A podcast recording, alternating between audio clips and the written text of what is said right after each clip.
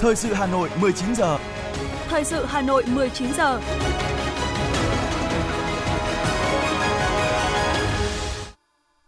Xin kính chào quý vị và các bạn. Bây giờ là chương trình thời sự của Đài Phát thanh và Truyền hình Hà Nội. Chương trình tối nay, thứ ba ngày 21 tháng 11 có những nội dung chính sau đây. Tiếp tục chương trình làm việc, hôm nay Quốc hội thảo luận về công tác phòng chống tham nhũng năm 2023.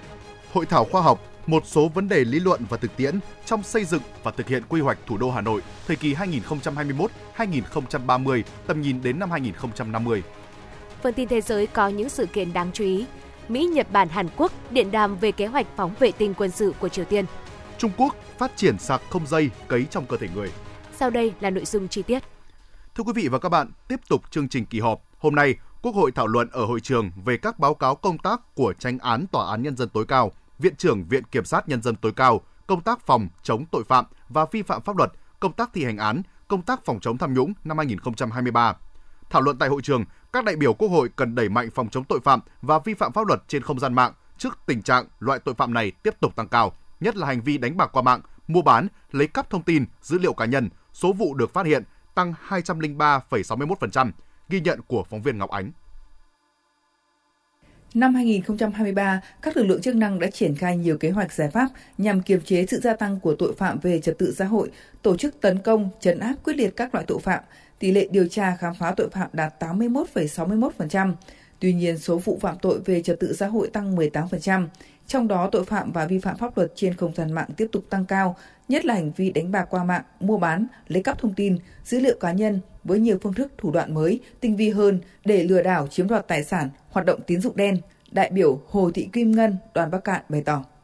Hiện nay với sự phát triển của truyền thông, của mạng xã hội, mức độ lan tỏa thông tin đã biến đổi mạnh mẽ. Việc khai thác các tình tiết ly kỳ, chi tiết của từng vụ án nhằm thu hút người xem đã tạo ra tác động tiêu cực, ảnh hưởng đến cách thức nhìn nhận đến hành vi của người tiếp cận thông tin. Do đó, đề nghị chính phủ cần nghiên cứu, phân tích đánh giá sâu hơn các nguyên nhân đối với nhóm tội phạm này, trong đó phân tích các nguyên nhân liên quan đến vấn đề giáo dục.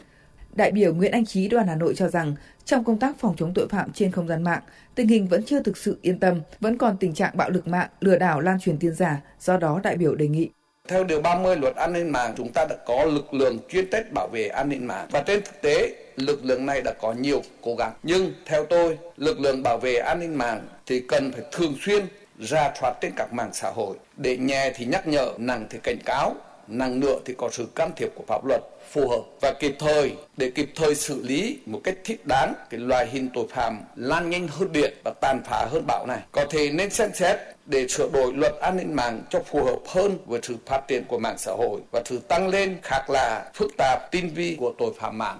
Giải trình những băn khoăn của các đại biểu, Bộ trưởng Bộ Công an Tô Lâm cho biết những vấn đề tồn tại, khó khăn vướng mắc trong công tác đấu tranh phòng chống tội phạm, có những vấn đề có thể khắc phục được ngay, nhưng có những vấn đề cần phải có thời gian. Chính phủ và Bộ Công an tiếp thu các ý kiến, kiến nghị của các vị đại biểu Quốc hội để tiếp tục đẩy mạnh thực hiện công tác phòng chống tội phạm, vi phạm pháp luật, góp phần xây dựng xã hội lành mạnh, trật tự, kỷ cương, bảo đảm cuộc sống bình yên, hạnh phúc, an toàn cho nhân dân. Công tác bảo đảm an ninh trật tự trong thời gian tới là rất nặng nề, khó khăn và cấp bách. Tình hiện nay diễn biến hết sức mau lẹ và phức tạp. Lĩnh vực đấu tranh phòng chống tội phạm vi phạm pháp luật là lĩnh vực có phạm vi rất rộng, liên quan đến nhiều cấp, nhiều ngành, vừa là vấn đề có ý nghĩa chiến lược lâu dài, vừa là những vấn đề cấp bách trước mắt. Chính phủ và Bộ Công an rất mong tiếp tục nhận được sự quan tâm ủng hộ giám sát của Quốc hội, các vị đại biểu Quốc hội đối với những vấn đề liên quan để có phần nâng cao hiệu quả công tác đấu tranh phòng chống tội phạm vi phạm pháp luật. Liên quan đến công tác phòng chống tham nhũng, các ngành đã tiến hành chuyển đổi vị trí công tác với hơn 37.000 lượt cán bộ nhằm phòng ngừa tham nhũng, tăng 86,4% so với năm 2022. Cùng với đó, năm 2023, việc quy trách nhiệm chính trị của người đứng đầu để xảy ra vi phạm khuyết điểm trong lĩnh vực quản lý được thực hiện có hiệu quả. Theo báo cáo, có 39 người đứng đầu, cấp phó người đứng đầu bị kết luận là thiếu trách nhiệm để xảy ra hành vi tham nhũng, tăng 105,2% so với năm 2022. Các vụ án kinh tế tham nhũng chức vụ năm 2023 tăng 583 vụ với 1.261 bị cáo, xét xử tăng 571 vụ với 831 bị cáo so với năm 2022.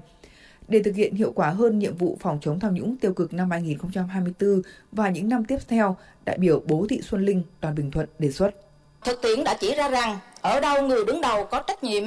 à, cao, gương mẫu, sâu sát trong công tác quản lý, cương quyết với những sai phạm, thì ở đó việc à, công à, tác phòng chống tham nhũng tiêu cực được thực hiện tốt hơn và ngược lại.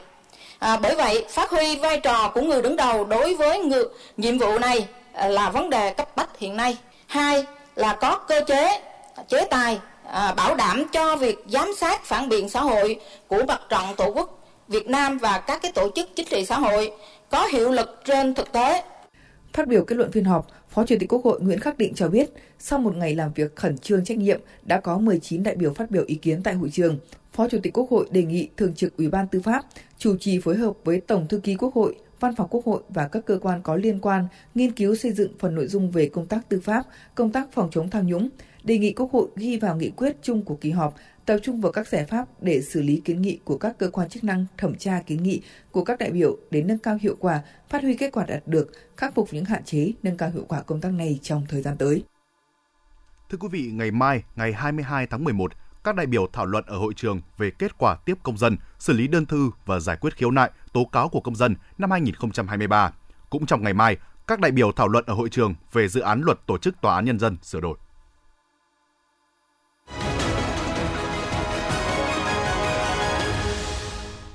Thưa quý vị và các bạn, sáng nay, Thành ủy, Hội đồng nhân dân, Ủy ban nhân dân thành phố Hà Nội phối hợp với tạp chí Cộng sản tổ chức hội thảo khoa học một số vấn đề lý luận và thực tiễn trong xây dựng và thực hiện quy hoạch thủ đô Hà Nội thời kỳ 2021-2030, tầm nhìn đến năm 2050. Phó Bí thư Thành ủy Nguyễn Văn Phong dự hội thảo. Ghi nhận của phóng viên Thanh Duyên.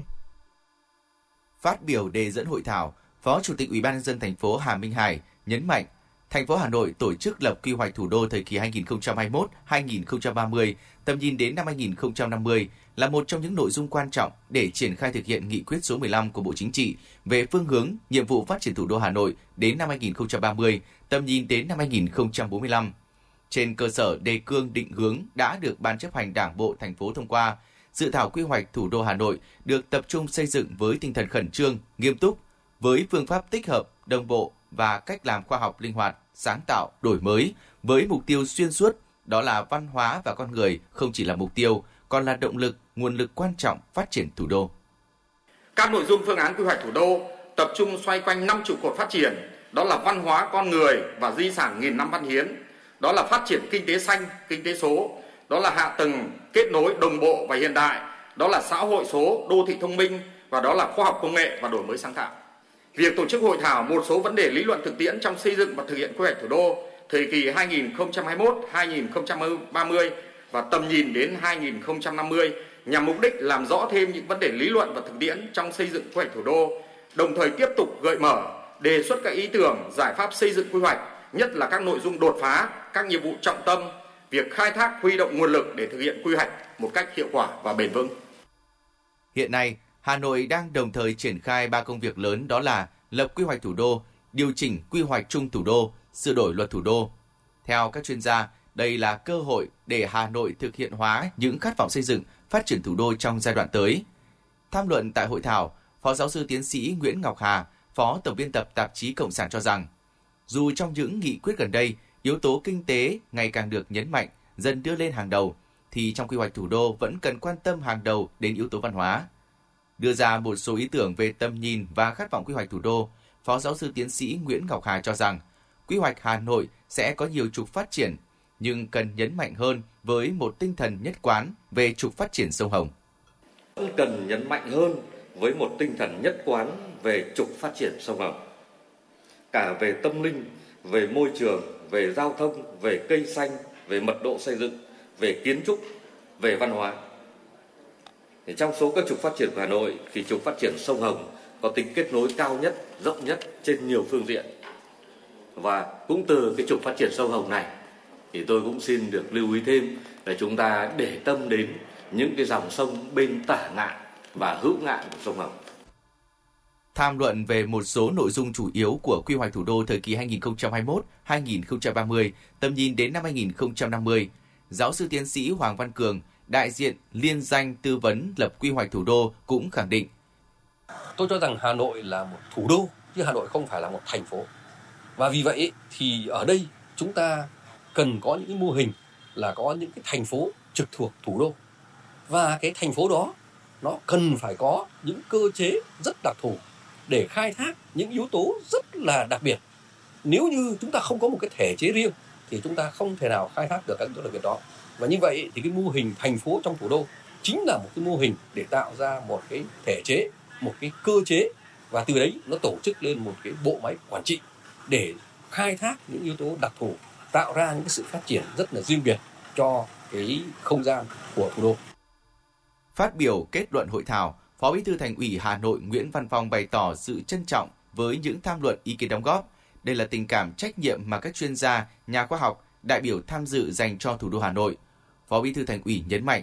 Hà Nội đang cùng một lúc thực hiện ba công việc lớn nhằm cụ thể hóa nghị quyết số 15 của Bộ Chính trị là sửa đổi luật thủ đô, lập quy hoạch thủ đô và điều chỉnh quy hoạch chung thủ đô Hà Nội. Để chuẩn bị cho việc nghiên cứu lập quy hoạch thủ đô, thành phố đã thành lập ban chỉ đạo tổ chức các đoàn đi học tập kinh nghiệm tại một số quốc gia trên thế giới, cũng như tổ chức nhiều hội thảo, tọa đàm và nhiều buổi làm việc khác nhau. Gần đây nhất, thành phố tổ chức hội thảo khoa học với sự tham gia của đại diện 80 học viện, trường đại học, cao đẳng trên địa bàn thủ đô, tranh thủ nhiều ý kiến các chuyên gia, nhà khoa học, nhà nghiên cứu hàng đầu. Chúng tôi xin tiếp thu toàn bộ những ý kiến phát biểu cũng như là các bài tham luận đã gửi đến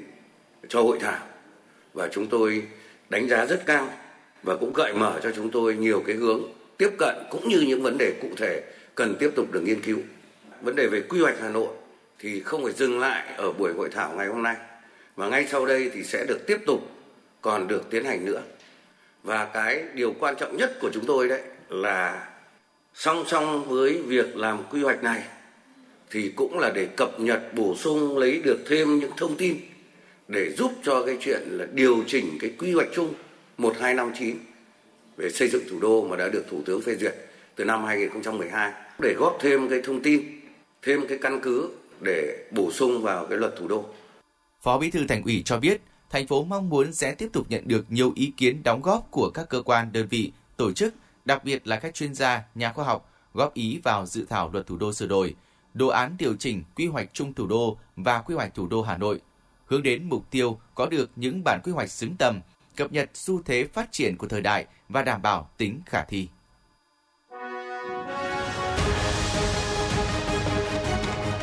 Thời sự Hà Nội, nhanh, chính xác, tương tác cao. Thời sự Hà Nội, nhanh, chính xác, tương tác cao.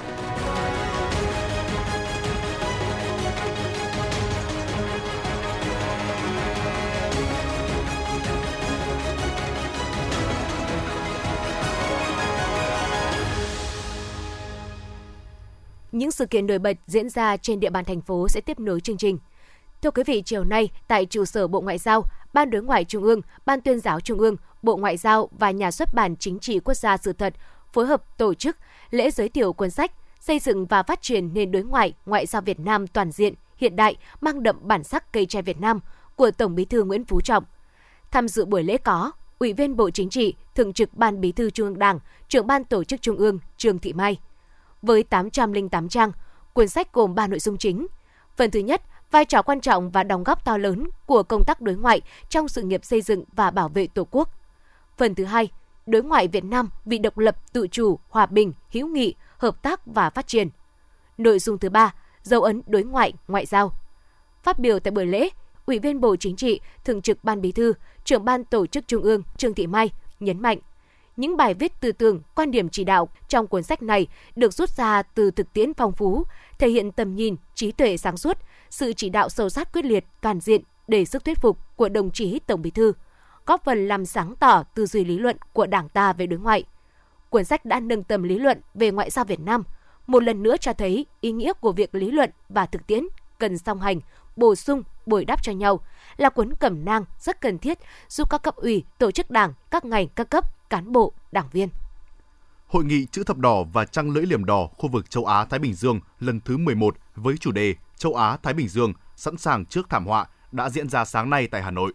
Phát biểu khai mạc, Phó Thủ tướng Trần Lưu Quang đánh giá cao sáng kiến đề xuất chọn Việt Nam đăng cai tổ chức hội nghị. Đây là cơ hội để củng cố hợp tác giữa chính phủ, Hội chữ thập đỏ Việt Nam với Hiệp hội chữ thập đỏ quốc tế, Trăng lưỡi liềm quốc tế, Ủy ban chữ thập đỏ quốc tế, các hội quốc tế và các tổ chức hoạt động nhân đạo quốc tế.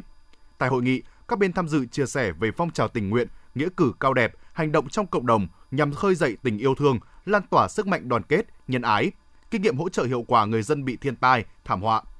Các đại biểu khẳng định sự hợp tác chặt chẽ giữa các tổ chức, quốc gia là quan trọng trong hỗ trợ xử lý hiệu quả thiên tai. Việc tăng cường dự báo sát sao hơn về các thảm họa sẽ giúp tăng khả năng tự chuẩn bị, ứng phó thiên tai nhằm tránh thiệt hại về người, giảm thiểu tối đa tổn thất của các quốc gia.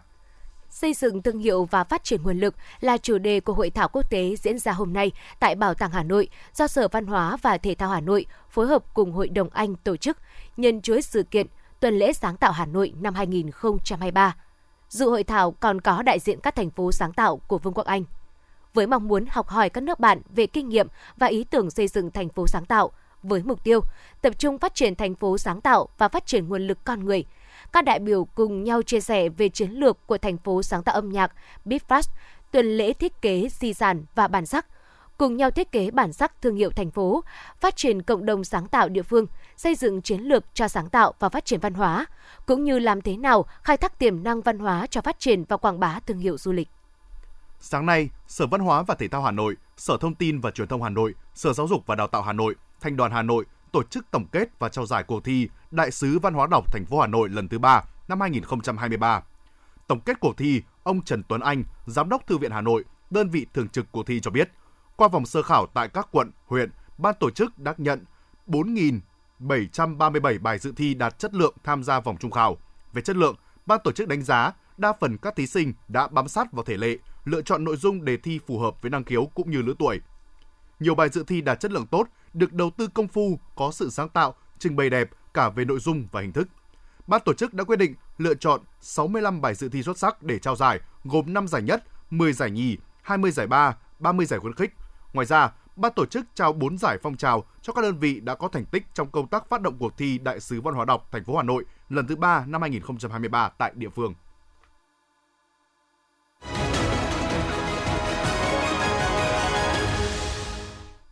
Thưa quý vị, việc phát minh ra kháng sinh là một điều kỳ diệu trong y học hiện đại. Thuốc kháng sinh ra đời đã giúp thay đổi lớn trong công tác điều trị, giúp tiêu diệt các vi khuẩn nguy hiểm. Nhờ vậy, nhiều loại bệnh đã được khống chế. Tuy nhiên, thực tế nhiều năm qua cho thấy, việc lạm dụng kháng sinh đã tạo điều kiện cho vi khuẩn đề kháng với kháng sinh. Việc mua kháng sinh quá dễ như ở Việt Nam đang là một thách thức lớn của cộng đồng. Chúng ta cùng tìm hiểu vấn đề này trong phóng sự sau. Sau 5 ngày tự ra hiệu thuốc kể về tình trạng ho sốt và mua thuốc về cho con uống nhưng không khỏi, chị Trần Thị Huyền Trang ở huyện Gia Lâm mới đưa con đến bệnh viện để khám xét nghiệm.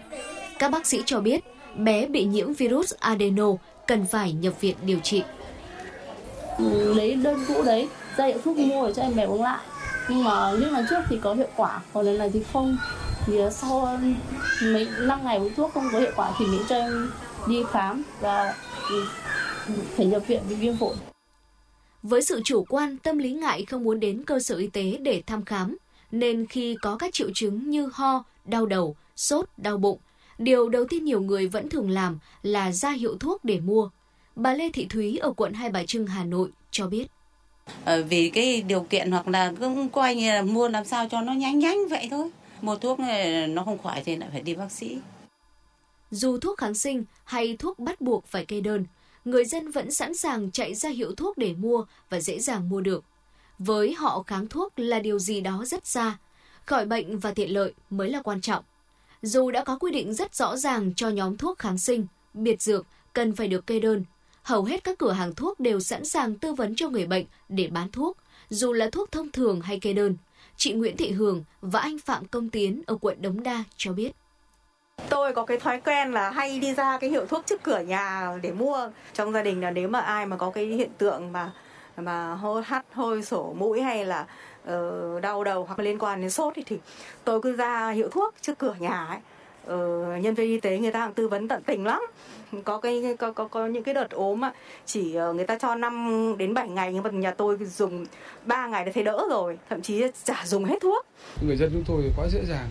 không cần phải hỏi nhiều cứ miễn là ra nói là đau bụng hay là ờ, đau chân đau tay hay là bất kể một cái việc gì nho nhỏ là cũng các bạn có thể là bán hết hết cho mình các nghiên cứu cho thấy, việc sử dụng kháng sinh không hợp lý, lạm dụng kháng sinh để điều trị khi không cần thiết đã làm gia tăng tình trạng kháng thuốc kháng sinh của vi khuẩn gây bệnh. Tuy nhiên, điều đáng buồn là việc lạm dụng kháng sinh vẫn diễn ra phổ biến, đang khiến cho những bệnh thông thường cũng có nguy cơ trở nên nguy hiểm. Thưa quý vị, Tổ chức Y tế Thế giới đã tuyên bố kháng kháng sinh là một trong 10 mối đe dọa sức khỏe cộng đồng toàn cầu mà nhân loại phải đối mặt. Việt Nam là một trong những nước mua bán kháng sinh dễ dàng nhất và thậm chí không cần đơn của bác sĩ. Việc sử dụng kháng sinh không đúng cách, không đủ liều đã dẫn đến hệ lụy làm tăng tình trạng kháng thuốc kháng sinh, khiến những bệnh tưởng như thông thường cũng trở nên nguy hiểm, thậm chí tăng nguy cơ tử vong. Phản ánh của phóng viên chỉ dùng kháng sinh khi có nhiễm khuẩn là nguyên tắc đầu tiên khi sử dụng thuốc kháng sinh. Tuy nhiên, đại đa số các bậc phụ huynh lại vi phạm nguyên tắc này. Nhiều phụ huynh đã tự ý kê đơn kháng sinh hoặc mua thuốc theo đơn cũ cho trẻ mỗi khi ho, sốt hoặc sổ mũi. Theo ghi nhận của phóng viên Đài Hà Nội, tại Trung tâm Nhi, Bệnh viện Bạch Mai, hầu hết các bệnh nhi đang điều trị tại phòng cấp cứu phòng hồi sức tích cực phải sử dụng đến những chiếc máy thở đều được các bậc phụ huynh cho sử dụng thuốc kháng sinh trước khi nhập viện. Thạc sĩ bác sĩ Lê Thị Lan Anh, Phó Giám đốc Trung tâm Nhi Bệnh viện Bạch Mai cho biết, hiện nay nhiều loại kháng sinh dùng cho trẻ em bị kháng, ngay trong phác đồ của Bộ Y tế phải đưa ra những kháng sinh thế hệ mới rất mạnh mà trước đó không khuyến khích dùng cho trẻ em. Bây giờ chúng ta đang đang gánh hậu quả này. Các liều kháng sinh với các bệnh nhân đường nhiễm khuẩn rất là thường gặp chúng ta đã phải đẩy lên liều là liều rất cao. Chúng ta phải phối hợp thuốc và chúng ta sẽ phải sử dụng những kháng sinh thế hệ cao, thế hệ mới ngay từ đầu. Nó sẽ ảnh hưởng chi phí không phải mỗi cái tiền thuốc đâu mà ảnh hưởng chi phí là có thể con đấy lại phải vào viện, chi phí nằm viện, chi phí do thuốc, chi phí do kháng sinh. Chúng ta lại cộng thêm đấy là những đứa trẻ nó sẽ phải chịu những cái liều kháng sinh quá cao, nó sẽ gây tăng gánh nặng cho thận, cho gan vân vân. Đấy là cái gánh nặng nhiều nhất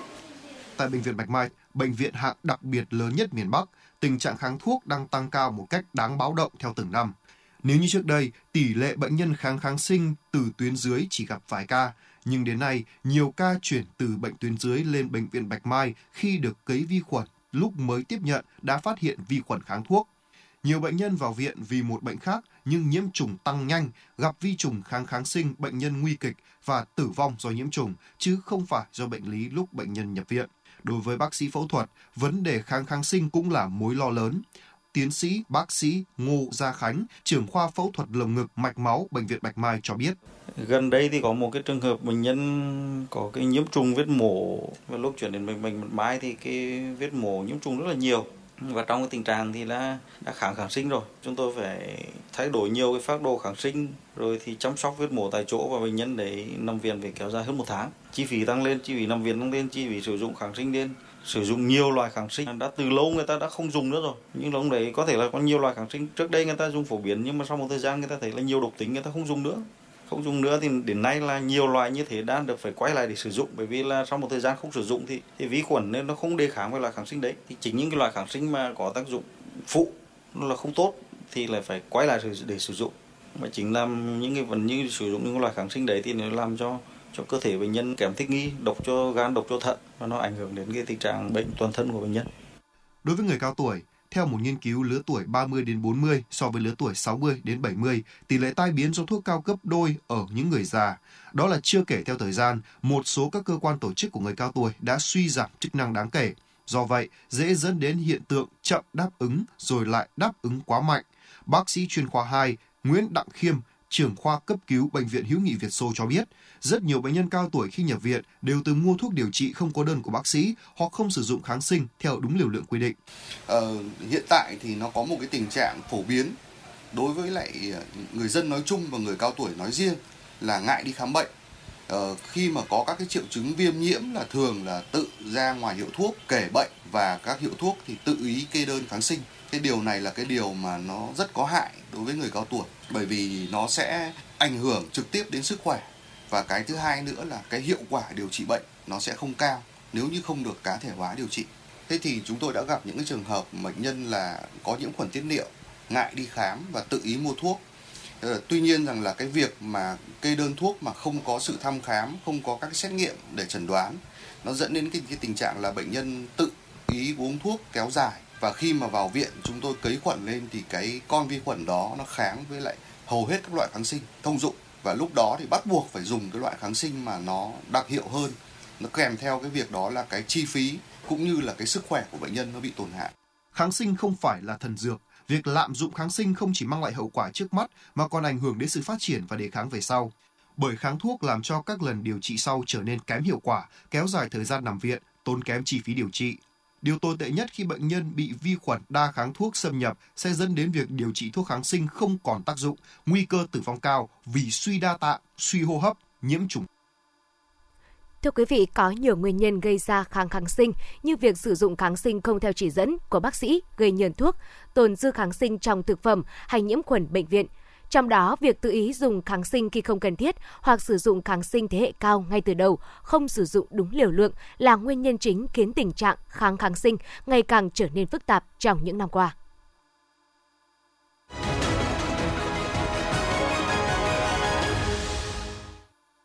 Quý vị và các bạn đang nghe chương trình thời sự của Đài Phát thanh và Truyền hình Hà Nội. Phần tin thế giới sẽ tiếp nối chương trình. Thưa quý vị, hôm nay, đặc phái viên về hạt nhân của Mỹ, Nhật Bản và Hàn Quốc đã có cuộc điện đàm ba bên liên quan đến kế hoạch phóng vệ tinh quân sự của Triều Tiên. Thông báo nêu rõ các bên đã thảo luận cách thức cùng phối hợp về sự phản ứng chung sau khi Triều Tiên thông báo cho Nhật Bản kế hoạch phóng một vệ tinh không gian trong khoảng thời gian từ ngày 22 tháng 11 đến ngày 1 tháng 12. Thưa quý vị, Bộ Ngoại giao Nga thông báo đã gửi công hàm tới đại sứ Phần Lan tại Moscow phản đối việc Helsinki đóng bốn cửa khẩu biên giới với Nga. Bộ Ngoại giao Nga cho rằng quyết định của Phần Lan đã vi phạm quyền và lợi ích của hàng chục nghìn người dân ở cả hai bên biên giới chung giữa hai nước. Thứ trưởng Ngoại giao Nga Alexander Grushko cảnh báo nếu Phần Lan đóng cửa biên giới, Moscow sẽ đưa ra các biện pháp ứng phó phù hợp với lợi ích quốc gia của mình. Vụ sập đường hầm ở Ấn Độ đã bước sang ngày thứ 10. Giới chức Ấn Độ cho biết 41 công nhân mắc kẹt vẫn đang được đảm bảo an toàn nhờ một đường ống nhỏ. Những hình ảnh đầu tiên về 41 công nhân bị mắc kẹt 10 ngày trong đường hầm dưới chân núi Himalaya thuộc Ấn Độ cho thấy họ vẫn an toàn khi được cung cấp oxy, thực phẩm, nước uống và thuốc men bất chấp không gian hạn chế. Thưa quý vị, Trung tâm Giảm thiểu Thảm họa Địa chất và Núi lửa Indonesia cho biết sáng nay, núi lửa Dukono ở tỉnh Bắc Maluku, miền đông Indonesia phun trào cho bụi cao gần 2.000 mét phía trên miệng núi lửa. Trung tâm Giảm thiểu thảm họa địa chất và núi lửa Indonesia ghi nhận từ đêm qua đã xảy ra 24 vụ phun trào động đất ở núi lửa Dukono với các cột cho bụi ngày càng bốc lên cao. Nhiệt độ trái đất có nguy cơ tăng thêm 2,9 độ C trong thế kỷ này. Đây là cảnh báo từ báo cáo về khoảng cách phát thải hàng năm của chương trình môi trường Liên Hợp Quốc. Theo đó, trái đất đang trên đà nóng lên một cách thảm khốc từ 2,5 độ C đến 2,9 độ C từ nay đến năm 2100. Nếu chỉ dựa vào các chính sách và nỗ lực cắt giảm khí thải hiện nay, trái đất sẽ nóng thêm tới 3 độ C. Ba nước Đức, Pháp và Italy đã đạt được thỏa thuận về cách thức quản lý trí tuệ nhân tạo AI trong tương lai. Thỏa thuận này giúp đẩy nhanh các cuộc đàm phán về quản lý trí tuệ nhân tạo AI ở cấp độ châu Âu các nhà khoa học Trung Quốc phát triển thiết bị nhận và lưu trữ năng lượng không dây có khả năng phân hủy sinh học, cung cấp năng lượng cho các thiết bị cấy ghép điện tử sinh học như hệ thống phân phối thuốc có khả năng phân hủy sinh học hoàn toàn.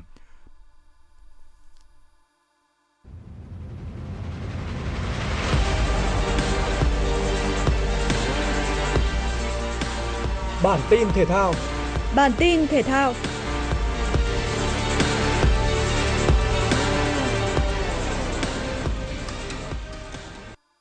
Đúng với tính chất quyết định của trận đấu, hai đội nhập cuộc hết sức tốc độ. Những pha va chạm liên tục xảy ra, phút thứ 7, tuyển Ý đã phải nhận một thẻ vàng. Sau thời gian đầu bối rối, Ý dần lấy lại thế trận và tạo ra những cơ hội ngon ăn.